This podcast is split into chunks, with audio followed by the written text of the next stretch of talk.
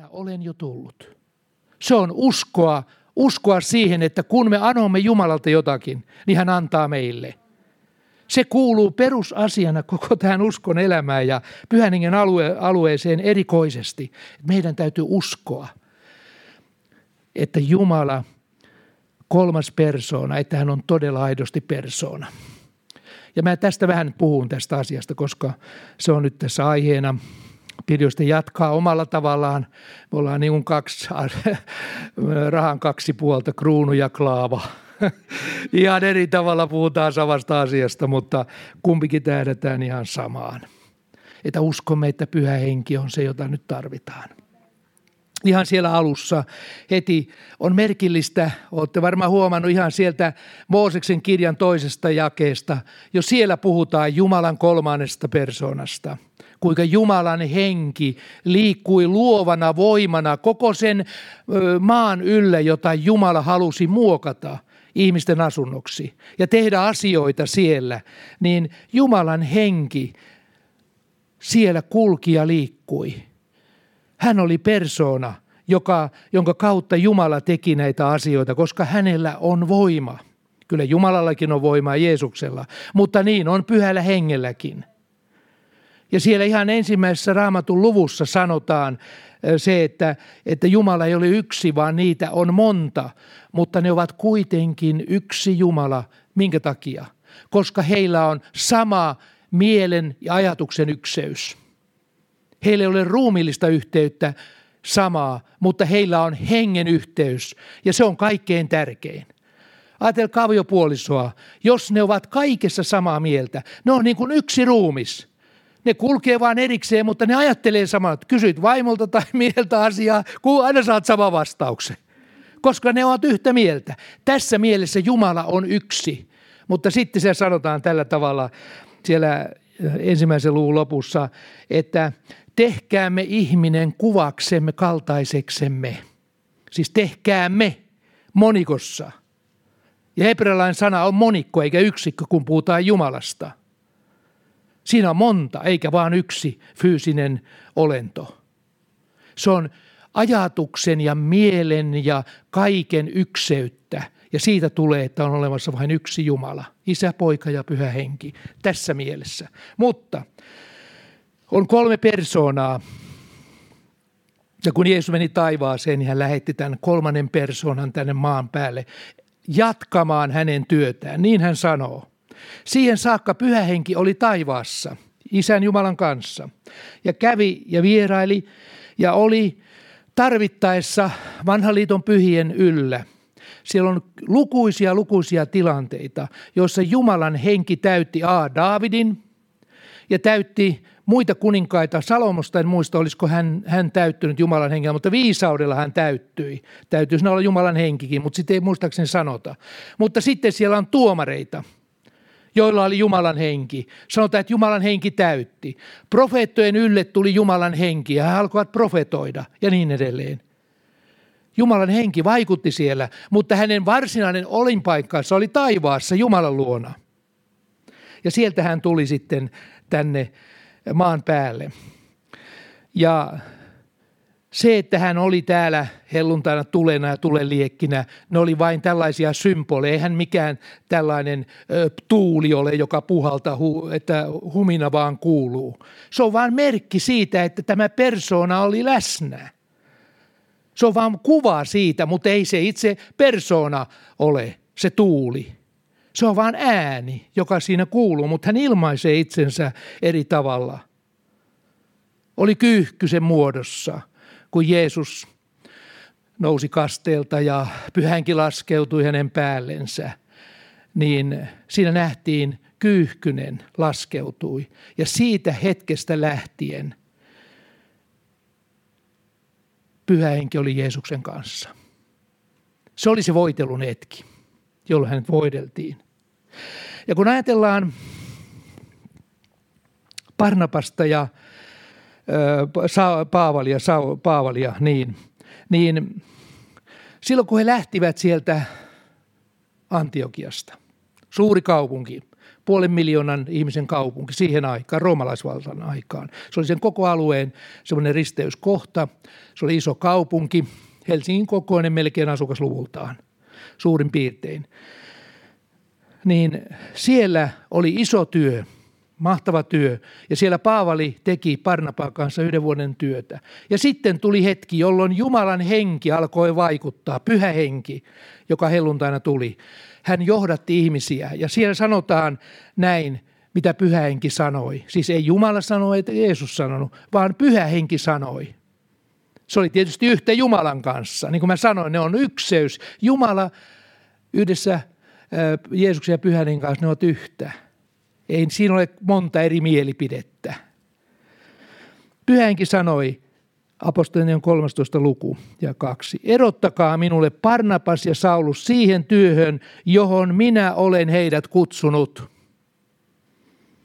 Siis ei häntä kutsunut Jeesus eikä Jumala, vaikka he yhtä olivatkin pyhän kanssa, vaan sanotaan näin, että mä haluan sitä korostaa, että tänä päivänä ja tästä eteenpäin tässä seurakunnassa jokainen ymmärtää, että pyhä henki on oma persoonansa. Me voimme rukoilla häntä, me voimme kutsua häntä elämäämme, me voimme antaa hänelle vallan seurakunnan tilanteissa, kokouksissa ja omassa elämässämme.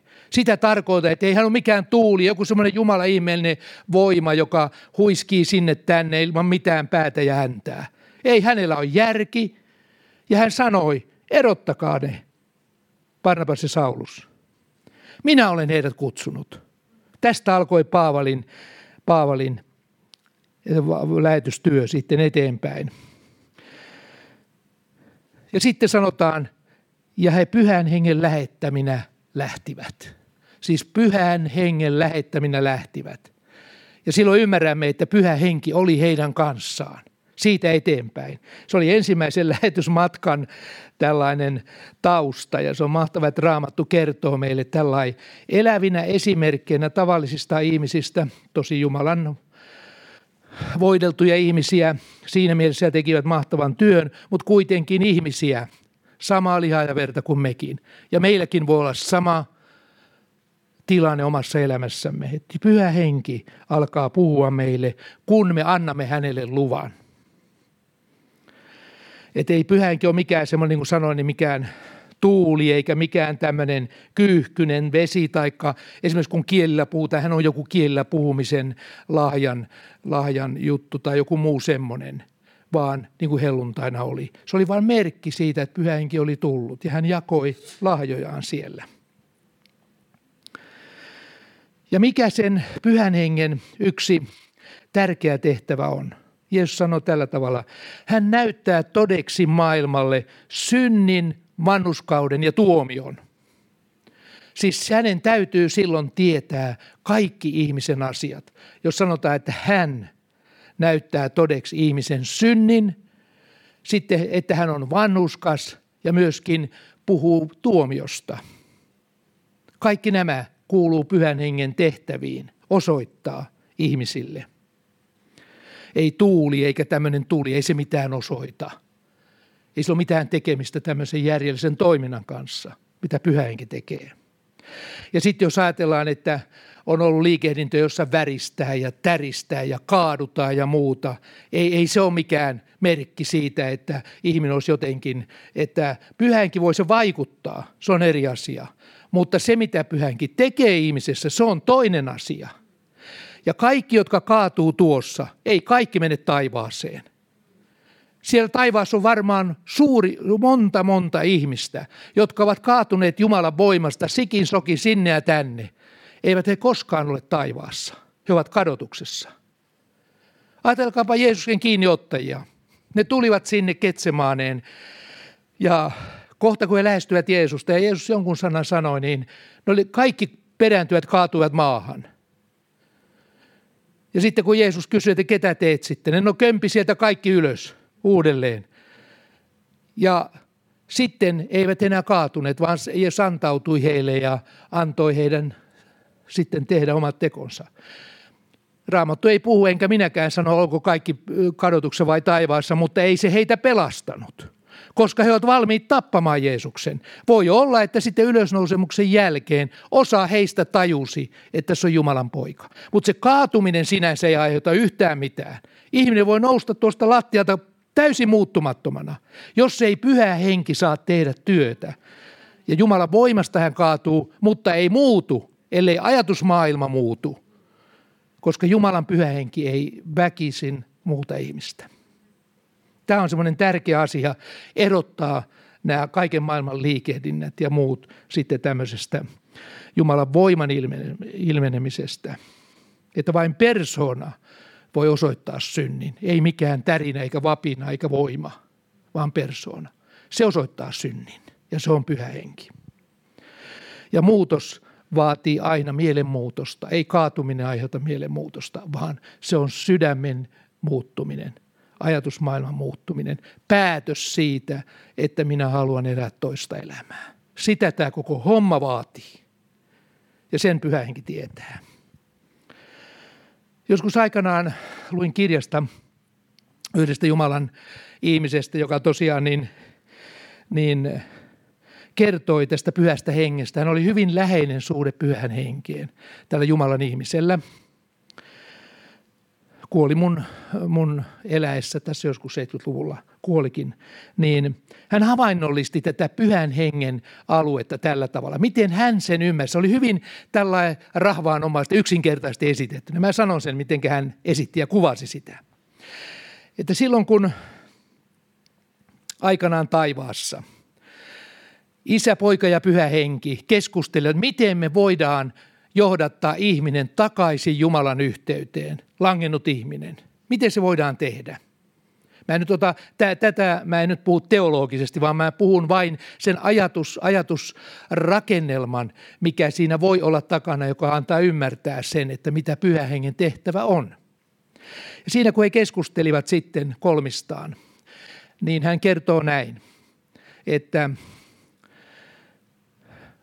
Siinä, siinä yhteydessä Jeesus sanoi, minä olen valmis menemään maan päälle, sovittamaan ihmiskunnan synnit ja olen valmis kuolemaan, koska se vaati kuolemaa, ristin kuolemaa, sovitus.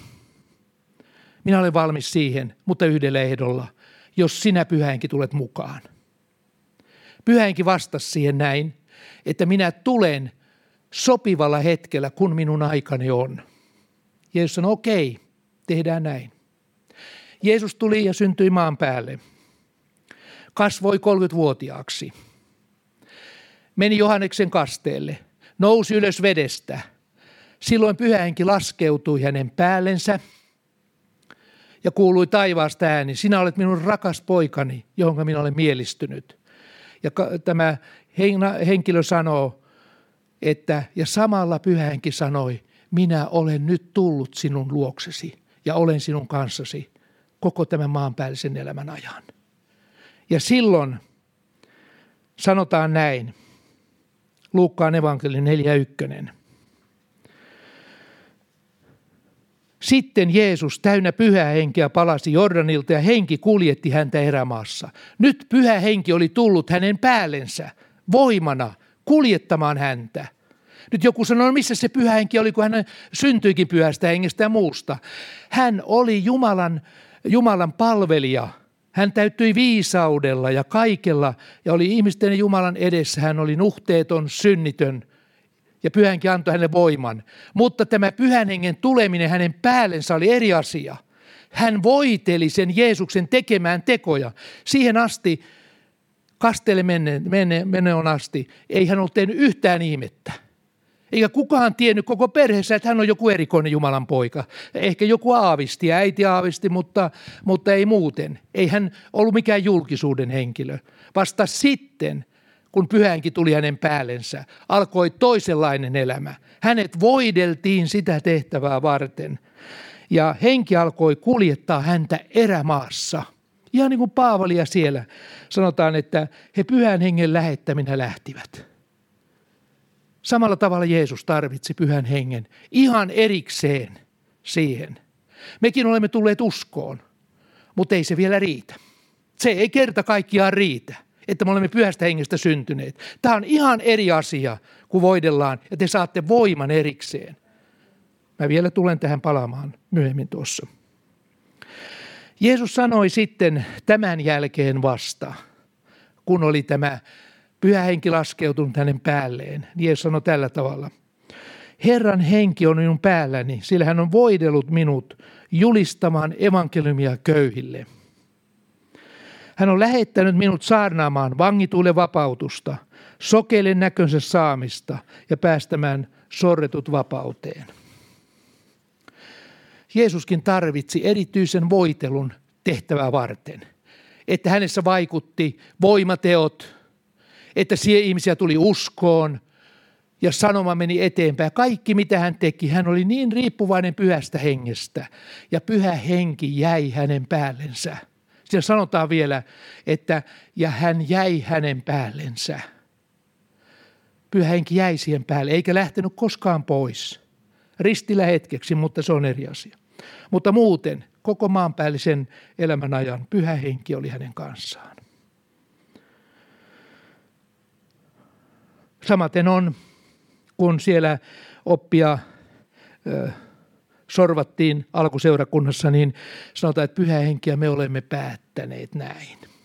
Ei tuuli päätä mitään, eikä tuli, vaan pyhä henkiä me olemme päättäneet näin. Ja se tuli voimaan joka paikassa, joka seurakunnassa –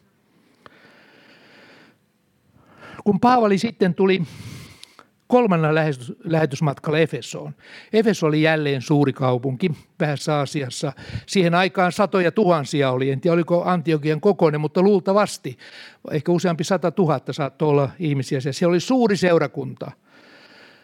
Alkoi muodostua Paavalin kolmivuotisen työn tuloksena. Mutta kun hän saapui sinne, niin hän tapasi siellä uskovia – oliko niitä 12 vai kuitenkin noin 10 miestä. Hän tapasi ensimmäisenä ja hän sanoi näille miehille, ne oli uskovaisia miehiä, saitteko pyhän hengen silloin, kun tulitte uskoon? Apostolien tekojen 19.2. Siis saitteko pyhän hengen silloin, kun tulitte uskoon? Kuulkaa, mitä he sanovat. Emme ole edes kuulleetkaan, että pyhää henkeä on olemassakaan. Kukaan ei ole edes puhunut heille pyhästä hengestä – sitten Paavali ihmetteli, no Johannon paikka. Täällä on apollokset ja kaikki Aleksandriasta tullut ja väkevät raamatuissa ja muuta, niin, niin eikö ne ole puhunut pyhästä hengestä mitään? No ettehän te voi sitä saadakaan, kun ette tiedäkään mitään. Sitten hän kysyy seuraavan kysymyksen. No millä ihmeen kasteella te sitten olette kastetut? No sanot Johanneksen kasteella. No sekin oli ihan vanhaa. Hyvänen aika. Eikö teille sitäkään opetettu?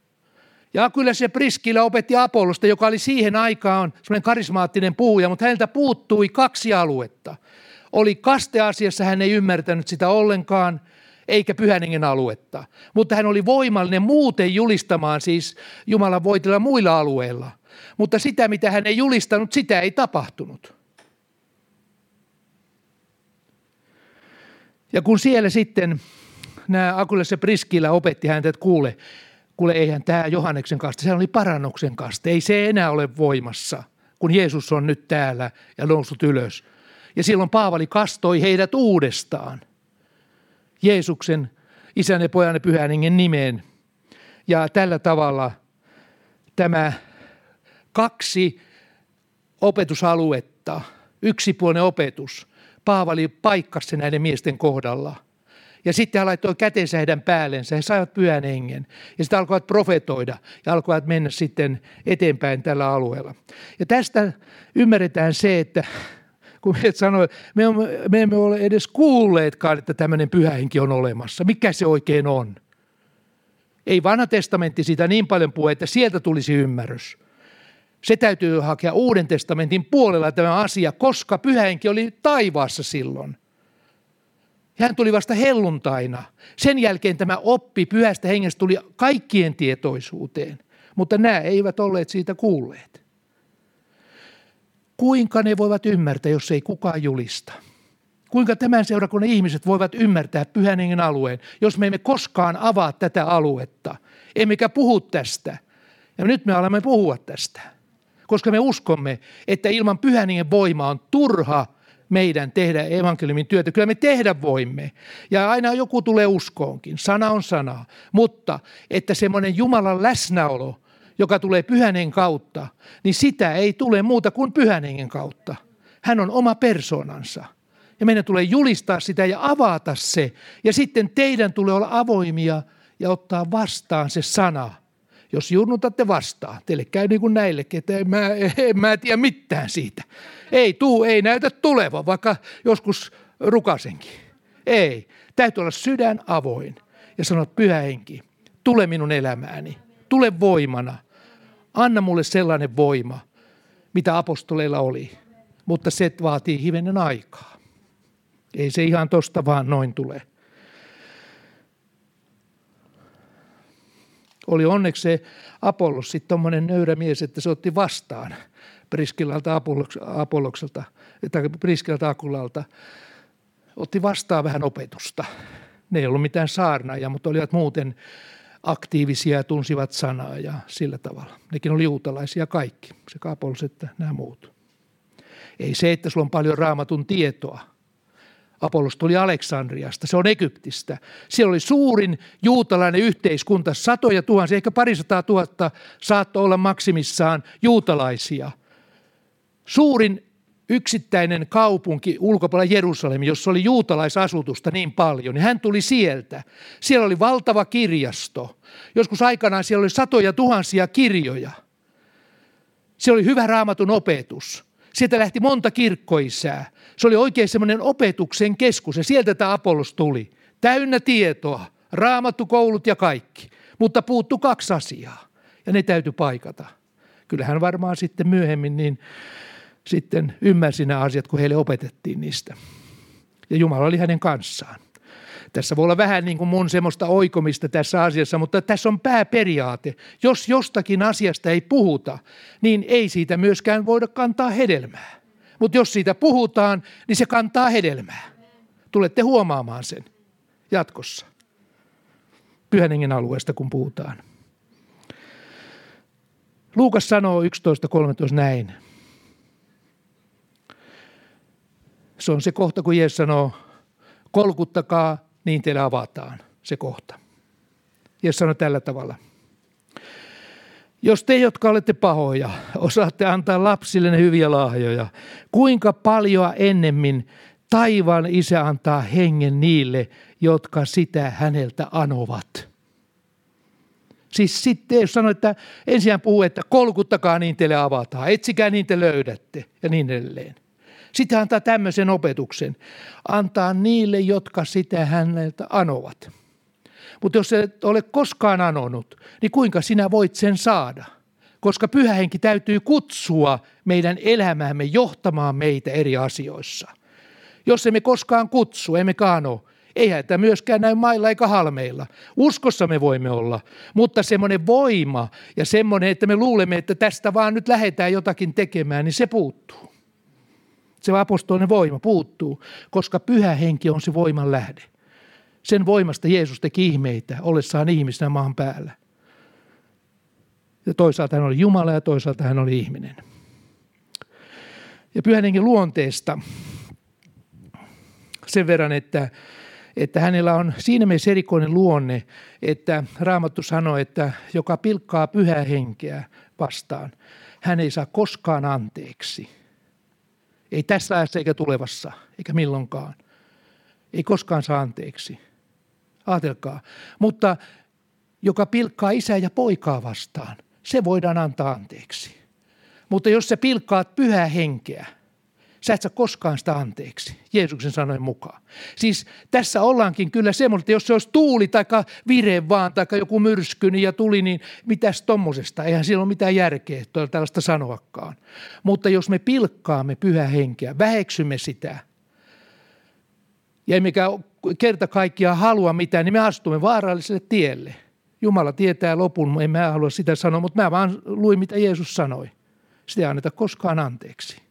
Ei kannata tällä alueella mennä liian pitkälle, edes kokeilumielessä, vaan paras on, kun on nöyrä ja etsii pyhän läsnäolo, kunnioittaa häntä.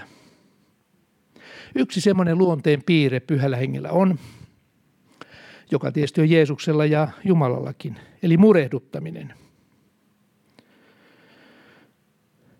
Älkää saattako murheelliseksi Jumalan pyhä henkeä, sanoi Efesolaiskirje 4.30. Tämä murehduttaminen liittyy siihen, että jos me ajattelemme, että Jumalan pyhä hengen voima on meidän yllämme, niin kuin tästä lähtien me puhumme tästä alueesta varmaan eri tilanteissa. Yhteysillassa puhumme, nämä on niitä salaisuuksia sitten. Puhumme siitä. Ja sitten me tuota, avaamme tätä, jota Apolloskaan ei, eikä ne Efeson miehekkään tienneet. Nyt me avataan tätä aluetta. Mutta ei se mitään salaisuutta ole. Se on vaan, että me vahvistetaan tätä etsintää ja teidän uskoanne tähän asiaan. Mutta koska pyhä henki käyttää meidän ajatusmaailmamme, mutta erikoisesti hän antaa lahjoja, jotka ovat kielen alueella, jotka vaativat meidän puhekykyämme ja muuta – niin samassa kun sanotaan tämä, että älä, älkää murehduttako pyhä henkeä, siinä yhteydessä molemmin puolin niin puhutaan puheen, synnin ja käyttäytymisen, puheen, puheiden äh, olemista syntisiä, vääriä, jotka murehduttaa pyhän hengen, ja sitten myöskin käytös. Molemmat on siinä, molemmin puolin tätä, älkää saattako murheelliseksi pyhä henkeä. Jos me puhumme pyhästä hengestä ja muuta. Kohta menemme ja puhumme pahaa toisestamme. Me annamme väärän todistuksen toisesta. Puhumme puoli totuutta, mutta annamme väärän todistuksen siitä ihmisestä. Tai me valehtelemme. Silloin me murehdutamme pyhän hengen. Ja kuinka sama suu, joka puhuu puoli totuutta ja valehtelee, kuinka se samalla voi ylistää pyhä henkeä. Pyhä henki on mennyt pisemmälle, kauemmaksi ja vaatii, että me teemme parannuksen niin, että hän tulee lähelle. Ja tämä laittaa meidät silloin ihan toiselle tasolle ajattelemaan koko tätä hengellistä elämää. Ei tämä ole niin kuin, niin kuin oltaisiin oltais niin kuin, niin kuin elopellossa vaan. Että kaikki käy ja Jumala on semmoinen vanha ukko, joka pitää sylissä. Ei se mitään, kaikki tekee syntiä, tuutima tulli vaan. Ja siitä, että kyllä tämä homma hoituu tästä. Jeesus voitti kaiken ja antoi kaiken ja siitä vaan. Ei se näin mene vaan kyllä tässä järki on mukana. Jos pyhä henki on pyhä henki ja hän tulee murheelliseksi, niin kyllä siinä on silloin tämä puheiden alue. Se on ensimmäisellä puhdistuttava. Muuten, miten me tiedämme, että jos me puhumme jotakin väärin, mistä me tiedämme, että se murehduttaa pyhä henkeä? Mistä helluntaina 3000 ihmistä tiesi, että pyhänkin puhu heille. Raamattu sanoo se. Mistä ne tiesi sen? He saivat piston sydämeensä. Se kosketti heitä. Ja se on tunnettava se pistos, joka tulee. Se ikään kuin tuntee ihminen, että nyt tämä sana kohdistuu. Se on jotenkin merkillinen asia. Ja tämä on mulla ollut sellainen, sellainen merkki. Olen lukuisia kertoja huomannut puheissa joskus – että mä oon sanonut jotain sellaista toisesta ihmisestä, joka ei ole, se vaikka se olisi totta, mutta se ei ole hyvä tuoda tällaista esille. Mä oon tuntenut piston täällä heti. Ja mä oon siinä paikassa niin pian kuin, niin, niin usein kuin mä nyt muistan tässä näin. Jumala olkoon armolle mulle. Mä olen sanonut, että kuule, tässä mä tunnen nyt, että tämä ei nyt ollut hyvä juttu. Mä, mä perun nämä sanani. Mä tunnen piston sydämessäni. Tämä on se sama pisto, mikä oli helluntaina, kun ihmiset tulivat uskoon. Ja sitä voi harjoitella. Jos on oikein paatunut pahan puhuja uskovaan, joka puhuu, levittää kaiken maailman asioita, niin en tiedä tunteeko hän mitään. Mutta jos on herkkä ja haluaa oppia elämään pyhänen kanssa, hän tuntee sen pistoksen tavalla tai toisella. Se on erityyppinen eri ihmisillä, mutta sen tietää ja tuntee. Tämä ei ollut oikein tuossa puhua näin. Tämä on pyhän hengen luonne. Ja meidän ei tule saattaa häntä murheelliseksi. Ei millään tavalla. Ja siinä, siinä kohdassa, missä sitten näitä asioita puhutaan pyhän hengen murehduttamisesta, niin siinä puhutaan myöskin sitten toisella tavalla, miten tulee käyttäytyä. Ja ylitse muiden on siinä hyvä ohje. Ei tarvitse kuin sanoa Jeesuksen sanoilla vaan. On kaksi käskyä. Jotka ovat ylitse muiden. Kunnioita Jumalaa kaikesta sydämestä, rakasta Jumalaa kaikesta sydämestäsi ja kaikesta voimastasi. Ja toinen tämän veron, rakasta lähimmäistäsi niin kuin itseäsi. Ja se voidaan vielä kiteyttää vähän toiseen sanamuotoon. Sen, minkä toivot toist, sen toisten tekevän itsellesi, tee sinä heille. Siinä se on. Ei tarvitse kuin yksi lause, jossa aina muistat tämän keskustelussa, puhuessasi toisista ihmisistä. Sä tiedät sen, mikä on Jumalan tahto.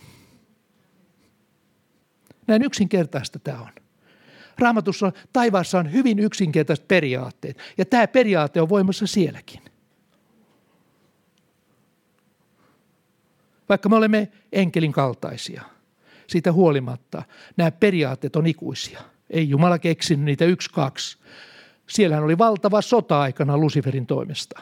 Kyllä siellä tehtiin, kuulkaa, syntiä niin kuin missä hyvänsä, tosissaan, mutta eri ruumiissa erilaista vähän. Mutta tehtiin, ja se oli vastoin Jumalan tahtoa. Kyllä sielläkin oli pelisäännöt, miten ollaan – et siinä mielessä niin ei tämä mitään outoa ole. Että meistä tulee sitten juustohöylättyjä siellä, että ei ole mitään mahdollista. Kyllä meillä on paljon mahdollisuuksia siellä.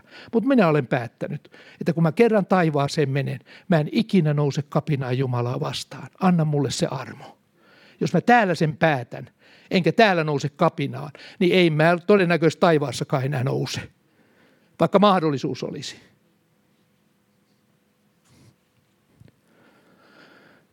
Sitten vielä pyhänkin ja armolahjoja. Monet etsii niitä, ja jos kerta pyhä henkeä täytyy rukoilla, meidän tulee rukoilla, ja Paavali sanoo, pyrkikää osallisiksi parhaimmista armolahjoista. Hän näyttää rakkauden tien siinä. 12. luku ja 14. luku. Hän puhuu näistä ja 13. luku on rakkauden luku siinä välissä. Se on aivan valtavaa jumalallista viisautta, miten hän sen asian esitti siinä ja tällä tavalla. Mutta kun me anomme Jumalan pyhän lahjoja, ja monet puhuvat niistä, ja sitten yksi, kaksi, kun aikansa yritetään niitä, että anotaan niitä muuta, niin sitten lopputulos tulee, että eipä näytä rukous toimiva, ei mikään, mikään, mitään lahja ole tullut. Hyvänen aika. Mitä silloin pitää tehdä? Katsotaan, mitä me vaelletaan. Murehdutammeko pyhä henkiä vai ei? Jos sinä et murehduta pyhää henkeä ja sinä anot sitä uskossa, ja jos sinä uskot sen, että kuinka paljon ennemmin Jumala antaa pyhän hengen niille, jotka sitä häneltä anovat, niin sinä tulet sen saamaan. Voiman tulet saamaan, minkä hän itse päättää pyhä henki, minkälaisen antaa. Sinä tulet sen saamaan. Se on uskon alue. Mutta jos me toimimme väärin ja rukoilemme, niin eihän siellä tietysti mitään tule. Sehän on selvä. Pyhä henki ensin sanoo, kuule, laita ne asiat kuntoon. Sovi asiat. Pyydä anteeksi. Jumalan henki osoittaa sen, mikä asia on väärin puhuttu, missä on tehty, annettu väärä todistus ja muuta. Korjaa se. Sen jälkeen tule pyytämään. Silloin se avautuu. Sillä jos me tällä tavalla toimimme, niin mä uskon, että Jumalan henki, se tulee jokaisen puhtaan sydämen, jolla on tämä mieli. Aina me jossakin lankeamme, mutta se pisto tässä näin. Aina muistuttaa, jos me tiedämme sen, mitä se on, niin se muistuttaa, kuule, nyt sä sanoit tuo väärin, perus se. Tai teet toisin tuo. Ajatusmaailmakin on sellainen, että siitä meidän on sovittava Jumalan kanssa. Että jos meillä jyllää täällä kaiken maailman saastaset ajatukset ja pää pyörii kaiken maailman asioita, niin kyllähän se kestää pyhän hengen. Kyllä se jonkunlainen puhdistus päässäkin täytyy tapahtua, vaikka ei sanoissa ole sitten ulos tullut mitään, mutta päässä kihisee. Kyllä siitäkin täytyy tehdä parannus. Eihän se näin ole. Ei me ole niin kitsoja olla, että täällä kihisee ja sitten nauretaan, tehdään noin. Kyllä se jotenkin ulos tulee vaan täytyy sekä mieli, ajatus että puheet puhdistua. Ja silloin kun me anomme Jumalalta, niin silloin alkaa tapahtua. Ja ihan lopuksi vielä tässä, mitä meidän tulisi tehdä. Nyt mä oon tässä jo puhunut tästä pyhän hengen erilaisuudesta ja omasta persoonasta, niin meidän tulee ensinnäkin alkaa seurustella pyhän hengen kanssa. Ja sitten meidän tulee puhua hänelle asioita, että me rakastamme häntä. Ja mä en halua koskaan murehduttaa sinua, että mä haluan aina olla sun ystävässä. Me puhelemme Jumalan pyhälle hengelle, niin kuin Jeesukselle isällekin. Jos kertaan on eri persoona. Jos kerran hänellä on valta jakaa armolahja. Jos hänellä on kerta valta läsnäolollaan vaikuttaa meidän elämäämme. Hän on silloin läsnä. Ja niin kuin tämä eräs evankelista, joka oli tosi läheinen suhde pyhän henkeä, sanoi, että minulle ei ketään muuta kuin pyhä henki. Mä päivittäin puhun hänen kanssaan. Mä keskustelin hänen kanssaan, mutta kyllä Jumalan voimakin oli sitten hänen kohdallaan aikamoinen. Kerran hänen luokseen tuo yksi pastori, teologian professori. Kahdestaan marssivat tämän evankelista luokse ja, ja aikansa puhuvat siitä ja sitten pois lähtiessä evankelista sanoi, että äh, saanko mä rukoilla ton, ton professorin puolesta. Se sanoi, että joo, kyllä sä voit ne laittaa päänsä alas molemmat ja heillä otti kättä, niin professori oli lattialla. No, yksi, kaksi. No, sitten se nousee sieltä, että mitä tässä tapahtuu, mitä tässä tapahtuu. Hän seisoina uudelleen ja taas heilautti kättä. Taas se meni maahan. Taas toinen pastori nostaa sen ylös siitä ja sitten taluttaa sitä sitten pois sieltä ja professori sanoi, että mitä ihmettä tässä tapahtuu. Tämä, on ihan hullua. Tämä on ihan hullua. En mä käsitä yhtään mitään, mitä tässä tapahtuu. Eikä tarvinnutkaan. Mutta emme tiedä, miten se vaikutti hänen tähän ajatusmaailmaansa. Se oli Jumalan voima, joka vaikutti. Näin voi tapahtua. Mutta se on eri asia. Kerro hänelle, että sä haluat olla hänen käytössään. Etkä koskaan ota kunniaa itsellesi. Sano se hänelle, sano Jumalalle se. Koska jos sen teet, otat kunnian siitä, mikä kuuluu Jumalalle ja pyhälle hengelle. Voi olla, että hän väistyy vähitellen. Ei se ehkä kerrasta poikki ole, mutta vähitellen, jos sulle on se mieli, että minun tulee vähetä hänen kasvaa, jos tämä mieli puuttuu, niin silloin pyhä henki menee etämäksi. Ei välttämättä hän kokonaan jätä, mutta vaikutus on etäisempi. Ja sä joudut taas palaamaan siihen entiseen olotilaan, että sä sanot, minun tulee vähetä ja hänen kasvaa.